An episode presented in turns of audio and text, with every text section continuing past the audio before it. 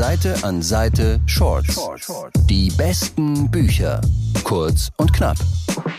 Hallo und herzlich willkommen zu einer neuen Folge von Seite an Seite Shorts. Ich bin Andrea und bei mir ist wieder Patrick zu Gast. Hi. Hallo, hallo, hallo. Grüß dich. Hattest du einen schönen Sommer? Ich hatte einen wunderschönen Sommer. Es war großartig. Beste Jahreszeit. Ich freue mich aber auch immer sehr auf den Herbst. Also ich habe jetzt den Sommer nochmal sehr genossen, habe noch alle Sommerbücher gelesen, die ich gerne lesen wollte am Strand. Wie man das machen sollte. Ja. Strandlektüre, bestes. Jetzt bricht der Herbst an und mit dem Herbst kommen die Herbstneuheiten. Und da freuen wir BuchhändlerInnen uns ja immer sehr drauf weil dann gibt es wieder ganz viele tolle neue Bücher zu entdecken und zu empfehlen. Und da fangen wir heute gleich mal damit an, oder? Was sollte ich auf meine Leseliste packen? Das erste Buch, das ich heute dabei habe, ist das neue Buch von Candice Carthy Williams. Und ich weiß nicht, ob du dich noch erinnerst.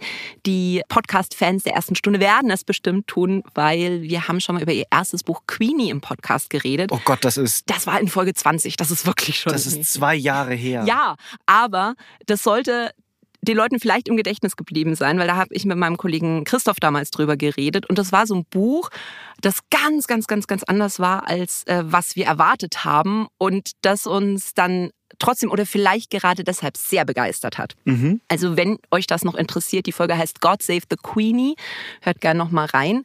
Aber jetzt geht es erstmal um das neue Buch und das heißt People Person.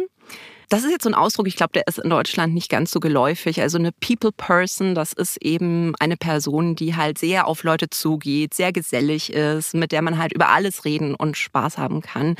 Und Cyril ist genauso eine People Person. Für alle, außer für seine eigenen Kinder. Großartig. Also, er hat fünf Kinder von vier verschiedenen Frauen und er tut nichts für diese Kinder. Also er zahlt keinen Unterhalt, er, er kümmert sich nicht um die, er trifft die eigentlich auch nie groß.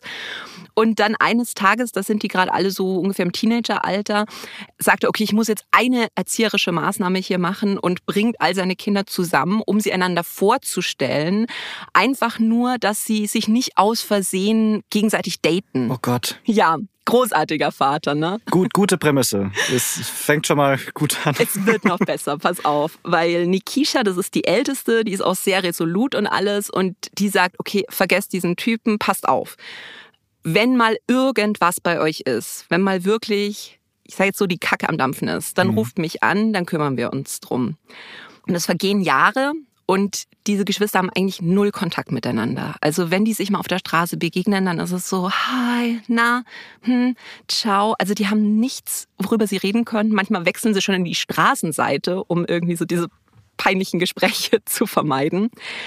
Und dann kommt aber der Tag, wo Dimple, das ist die mittelste, in eine wirklich ganz, ganz, ganz beschissene Situation kommt. Und sie macht das, was Nikisha ihr vor 15 Jahren gesagt hat. Sie ruft nämlich an und sagt, ich brauche Hilfe, weil sie sonst niemanden hat. Und Nikisha trommelt halt dann diese Truppe zusammen. Und ich möchte nicht verraten, was es ist, weil an dieser Stelle auch vielen Dank an den Verlag, weil die tatsächlich im Klappentext nicht spoilern, was passiert. Sehr gut. Ich wusste wirklich gar nicht, wo die Reise hingeht. Also ich war super überrascht und es hat mir so viel Spaß gemacht. Auf jeden Fall kann ich nur so viel sagen, sie geraten alle dadurch in eine super prekäre Situation, die sie alle in Schwierigkeiten bringen könnte. Und sie haben ja eigentlich nichts miteinander gemein, außer diesen Vater, zu dem sie keinen Kontakt haben. Und über dieses Ereignis fangen sie dann aber an zu bonden und sich besser kennenzulernen und halt auch festzustellen, dass sie sich doch manchmal bei ein paar Sachen ähneln. Und ja, sie stellen halt fest, dass Familie zwar super nervig sein kann, aber auch richtig schön. Und es war so ein tolles Buch, Patrick. Also ich habe das wirklich, ich glaube, in zwei oder drei Tagen Ich, durchgesuchtet. ich, ich merke es schon. Ja. Ja. Ich hatte so viel Spaß. Ich dachte mir wirklich beim Lesen die ganze Zeit, oh, ich möchte das so gerne als Serie haben. Das wäre dann wie, wie Friends, Mhm. aber Family mit potenziell einem Krimi-Plot und äh, mit lauter schwarzen Hauptcharakteren. Potenziell ein Krimiplot. So, so. Ich möchte nicht zu viel verraten. Seite an Seite bleibt spoilerfrei. Nee, man, wird nämlich in dem Buch öfter überrascht. Also ich wusste auch nicht so, ah, was passiert jetzt? Ich, ich fand es wirklich großartig. Hat mir richtig, richtig Spaß gemacht. Eine gute Mischung aus Trauma-Bonding äh, und, und Plot-Twists. Trauma-Bonding hatte ich auch noch nicht. Tra- Trauma-Bonding, eine der besten Methoden.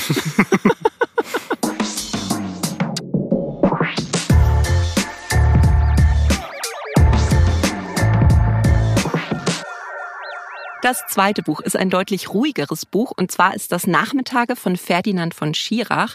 Und jetzt gleich mal ein Geständnis an dieser Stelle. Hm. Ich weiß, Ferdinand von Schirach ist so omnipräsent seit Jahren Eine im Legende. Buchhandel. Ich habe bisher noch nichts von ihm gelesen. Ich habe Verfilmungen gesehen. Also es ist hier zum Beispiel äh, Schuld als Serie verfilmt worden oder der Fall Colini, der war damals im Kino. Das habe ich gesehen. Für alle, die Schirach jetzt noch nicht so irgendwie auf dem Schirm haben, der war oder ist eigentlich Jurist und der hat dann angefangen, über seine Fälle so ein bisschen fiktionalisiert zu schreiben. Und jetzt hat er wirklich schon, ich weiß nicht, ganz, ganz viele Bücher geschrieben, die ich bisher alle ignoriert habe. Und ich weiß nicht warum, weil ich habe jetzt dieses Buch gelesen und es hat mir so gut gefallen. Also Nachmittage, das ist eine Sammlung von Erzählungen, die eigentlich nicht wirklich zusammenhängen, aber die trotzdem das irgendwie schaffen, so ein großes Ganzes zu ergeben. Es gibt da drin einen Ich-Erzähler. Jetzt nennen wir ihn einfach mal Ferdinand von Schirach, der auch ganz zufällig ähm, Jurist war und inzwischen ein international anerkannter Bestsellerautor ist. Was für ein Zufall. Was für ein Zufall. Der ist auf Lesereisen und auf diesen Lesereisen erlebt er halt einiges. Und darum geht's in diesen Geschichten. Also ganz besonders um Leute, die er trifft, die ihm Geschichten erzählen, die sie vielleicht sonst niemandem erzählen könnten. Vielleicht weil man sich nicht so gut kennt. Und er beschreibt es selber sehr, sehr gut, was diese Erzählungen sind. Und das muss ich jetzt mal kurz vorlesen. Es sind leise Erzählungen von verregneten Nachmittagen und von schwarzen Nächten. Und die Helden haben das Spiel endgültig verloren. Aber diese Geschichten beschützen uns vor der Einsamkeit, den Verletzungen und der Kälte. Und am Ende sind sie das Einzige, was uns wirklich gehört. Also es ist so mega poetisch und es hat schon so ein bisschen diesen, diesen Herbstflair, finde ich. Der liegt in der Luft. Keine ist schon, Ahnung warum. schon, schon so ein bisschen cozy, sentimental. Ja, total. Cool. Und es sind einfach so, so spannende Geschichten. Also, die sind zum Teil auch richtig makaber manchmal. Es sind auch so, so oft Schuldeingeständnisse, wo man halt denkt, ja, okay, da, da knüpft er jetzt an seine Juristenvergangenheit an. Also, was mir zum Beispiel besonders in Erinnerung geblieben ist, ist eine Geschichte von einem sehr erfolgreichen Unternehmer, der aber ein Doppelleben führt und eines Tages entdeckt das jemand und erpresst ihn deshalb. Oder eine Geschichte von einer Konzertpianistin, die wirklich von einem Tag auf den anderen aufhört, Konzerte zu spielen und sich komplett zurückzieht und die ihm erzählt, was passiert ist. Also es, es sind wirklich Geschichten, die, keine Ahnung, das ist oft so ein Schlag in die Magengrube und die sind so gut. Und ich bin ja oft kein Fan von Kurzgeschichten. Aber, Aber das große Aber. das war wirklich, obwohl ja diese Geschichten nicht so wirklich zusammenhängen, habe ich die eine nach der anderen zack weggelesen. Also man kann die auch wirklich sich jeden Tag eine vornehmen oder so. Einfach, wenn man sagt, ich Eine komme Kalendergeschichte. ja, wenn man sagt, ich komme nicht so viel zum Lesen und man sagt, ich nehme mir jetzt jeden Tag so eine Geschichte vor, die sind auch gar nicht lang. Aber ich, ich konnte nicht aufhören. Ich habe das tatsächlich an einem Nachmittag, lustigerweise, durchgelesen. Es ist jetzt auch nicht so dick, es hat 170 Seiten. Schafft man. Keine Ahnung, was diesen Zauber ausmacht und was diesen Stil ausmacht, aber es hat richtig Suchtpotenzial. Also, wenn man so ein lazy Sunday hat und es regnet draußen, dann einfach Kuscheldecke dieses Buch und perfekt. Ich kenne Ferdinand von Schirach ja tatsächlich durch seine Theaterstücke. Ah, Terror war ja phänomenal mhm. und hat mich echt gefragt, ob dieses neue Buch sich auch irgendwie für eine Adaption anbieten würde. Und Ich glaube, alles, was du jetzt so beschrieben hast, makaber, ein Schlag in die Magengrube, irgendwie sowas Episodenhaftes, könnte ich mir schon vorstellen. Ja, auf der Bühne, da, da spricht wieder Ja. der Theaterwissenschaftler in dir. Ja, ja. Nee, das wäre schon spannend, wenn man sagt, man hat einen durchgängigen Protagonisten, eben diesen Ich-Erzähler und dann treten nach und nach diese Personen auf und erzählen einfach ihre Geschichte und die ganzen Bilder entstehen eigentlich im Kopf und er schreibt halt so unfassbar atmosphärisch. Also man ist sofort in diesen Geschichten drin. Hat mir richtig gut gefallen. Holt es euch jetzt bei Hugendubel und schaut es in zwei Jahren am Residenztheater in München an.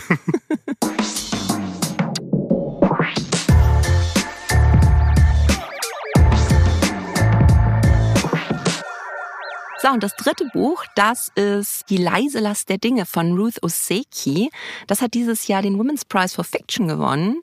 Vielleicht ein Fun Fact vorab, der später vielleicht nochmal wichtig werden könnte. Ruth Oseki ist nämlich nicht nur eine preisgekrönte Autorin, sondern sie ist auch eine buddhistische Zen-Priesterin.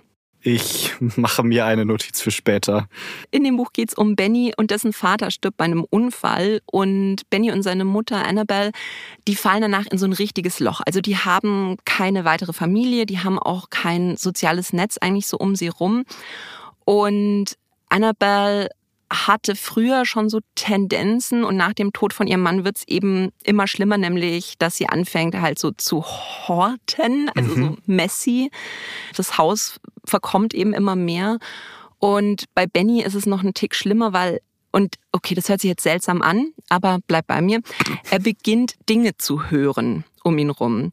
Also es musst du dir jetzt so vorstellen, angenommen, du sitzt jetzt an einem Holztisch. Ja. Dann würde Benny zum Beispiel hören, wie der Tisch erzählt, wie er früher ein Baum gewesen ist und wie er dann gefällt wurde. Oh Gott, was für ein Drama. Und verarbeitet.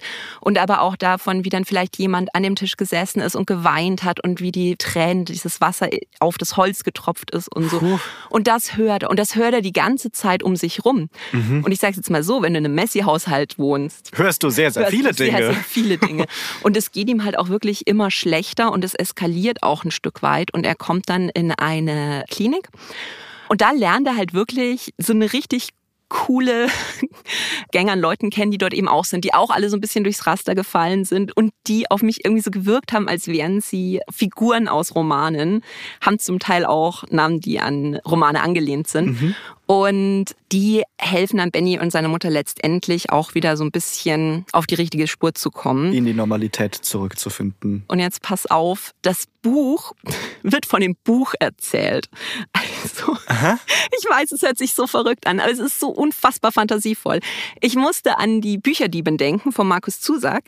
Da erzählt er dir tot die Geschichte. Ja. Und in dem Fall ist es Bennys Lebensbuch, das diese Geschichte erzählt. Und Benny schaltet sich aber auch manchmal ein und sagt, nee, nee, nee, also das kannst du jetzt nicht erzählen. Das ist jetzt privat oder und fängt dann an, eben mit diesem Buch zu diskutieren. Krasse Metaebene. Es ist mega Meta, weil Bücher natürlich dann auch das sind und das ist dann für, für eine Buchhändlerin besonders schön zu lesen. Das ist eigentlich das, was ähm, so dieser Platz, wo Benny seine Ruhe findet, ja. wo halt nur diese Geschichten in den Büchern sind. Und eben er zieht sich dann auch sehr viel in die Bücherei zurück, weil er halt dort einfach nur diese Geschichten hat und nicht das ganze Gebrüll draußen rum. Es gibt auch eine Figur in dem Buch, die äh, sehr an Marie Kondo erinnert. Bestimmt für einen äh, leichten Horder äh, ein, ein, eine, eine große ein gute... Hilfe, mhm. die da eben auch äh, den, den Zen-Buddhismus und das alles ein bisschen mit ins Buch bringt. Die mentale Notiz hat sich gelohnt. ja, es sind so viele Metaebenen auf der einen Seite, weil du hast natürlich auch diese Kapitalismuskritik und so und oh mein Gott, braucht es das wirklich und was macht es auch mit uns? Das ist eben auf dieser Seite wahnsinnig spannend. Auf der anderen Seite ist es halt einfach eine super fantasievolle Geschichte, wie ich sie wirklich schon lang nicht mehr gelesen habe. Und du wirst lachen, seit ich das Buch gelesen habe, sitze ich dann immer mal wieder da und gucke mich so um und denke mir, was hat denn dieses Teil jetzt zum Beispiel erlebt? Was würde das jetzt erzählen, wenn es sprechen könnte? Und das ist einfach, ich weiß nicht, das macht sehr viel Spaß. Das ist eine wunderschöne Achtsamkeitsübung, glaube ja. ich. Also so ein bisschen ein, ein bewussterer Umgang irgendwie mit seiner Umwelt. Das hat 700 Seiten, aber es liest sich wirklich weg wie nichts. Also es ist einfach so schön, so poetisch, so sprachgewaltig. Hat mir richtig, richtig Spaß gemacht. Drei gute Buchtipps. Ja. Herbst ist gesichert, würde ich mal sagen. Auf jeden Fall. Jetzt, jetzt können die regnerischen Nachmittage kommen. Ich freue mich schon fast ein bisschen drauf. Seite an Seite Shorts. Die besten Bücher. Kurz und knapp.